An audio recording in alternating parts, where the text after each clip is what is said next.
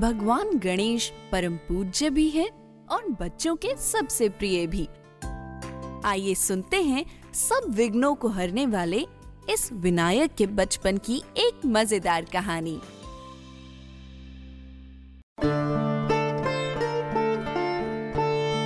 प्रथम पूज्य बनने की कहानी।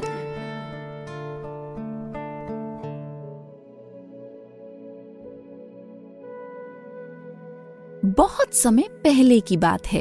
पृथ्वीवासी कोई भी शुभ काम शुरू करने से पहले अपनी अपनी पसंद के देवी देवता की पूजा करते थे। देवलोक में सारे देवता ये देखते रहते थे।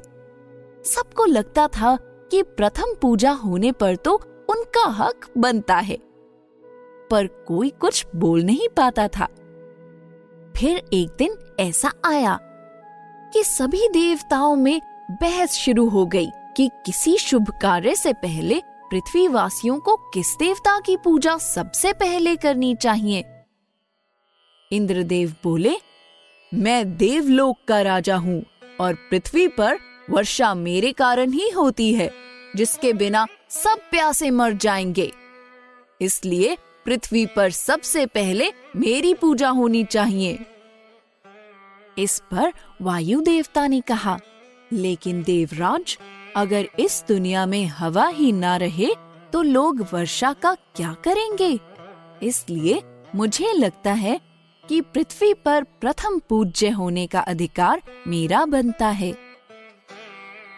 ये सुनते ही अग्नि देवता बोल पड़े पर मान्यवर एक बात बताइए, अगर विश्व में अग्नि ही ना रहे तो लोग वर्षा और हवा दोनों का क्या करेंगे?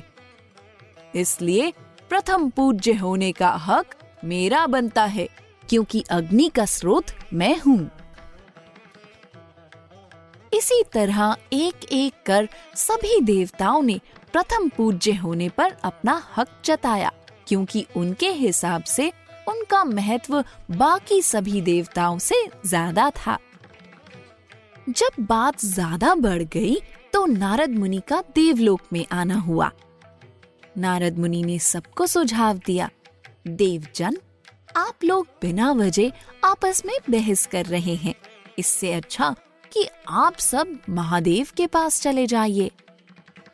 वो एक बार में आप लोगों को बता देंगे कि प्रथम पूज्य होने का सही अधिकार किस देवता का है।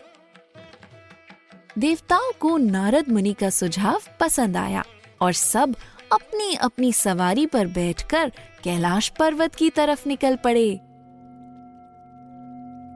कैलाश पर देवताओं की भीड़ जमा हो गई। सबको अचानक इस तरह कैलाश पर देखकर भगवान शिव मुस्कुराए और बोले, कहिए देवचंद आज अचानक सारी देवताओं का कैलाश पर्वत कैसे आना हुआ? इंद्रदेव बोले, महादेव, हम सब बड़ी दुविधा में हैं। ये सारे देवता इस बात को समझ ही नहीं पा रहे हैं कि पृथ्वी पर किसी भी शुभ कार्य से पहले प्रथम पूज्य होने का हक मेरा बनता है अब आप ही मदद करें तो शायद सब देवजन ये समझ पाए इंद्रदेव का ऐसे बोलना बाकी देवताओं को अच्छा नहीं लगा, और वो सब भी अपने अपने महत्व का गुणगान करने लगे। देखते ही देखते कैलाश पर्वत पर भी बहसबाजी होने लगी। महादेव ने सबको शांत करते हुए कहा, अधिकार लड़ने से नहीं, योग्यता से मिलता है। ये सुनते ही सभी देवताओं को थोड़ी शर्मिंदगी महसूस हुई। महादेव ने आगे कहा तो इसका निर्णय निकलने के लिए एक प्रतियोगिता रखी जाएगी। प्रतियोगिता का नाम सुनकर सभी देवताओं के बीच फिर खुसुर पुसुर शुरू हो गई। महादेव के दोनों पुत्रों, गणेश और कार्तिक, ने भी प्रतियोगिता में भाग लेने की इच्छा जताई।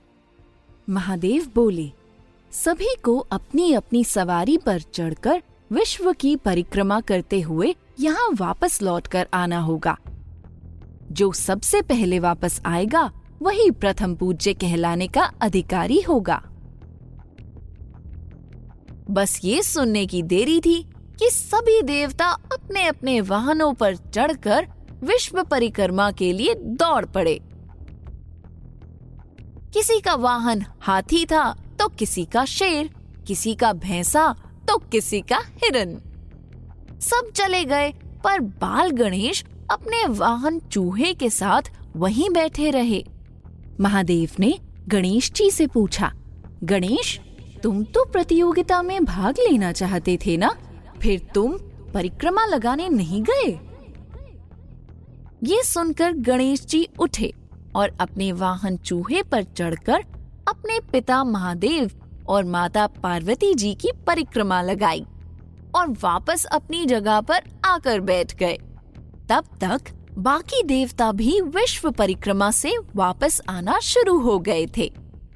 देवताओं ने हँसते हुए गणेश जी से पूछा, गणेश, आप तो हमारे साथ प्रतियोगिता में हिस्सा लेने वाले थे ना?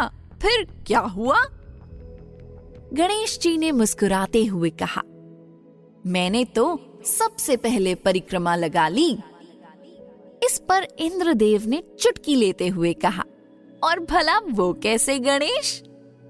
इस पर गणेश जी ने जवाब दिया, मेरे पिता महादेव और मेरी माता पार्वती ही मेरा संसार है और मैं उनकी परिक्रमा बहुत पहले ही लगा चुका हूँ। ये सुनकर सभी देवताओं का सर नीचे झुक गया। कोई इस बात का विरोध करता भी तो कैसे करता? महादेव और माता पार्वती मुस्कुरा रहे थे और फिर सबकी सहमति से महादेव ने गणेश जी को प्रथम पूज्य होने का अधिकार दे दिया।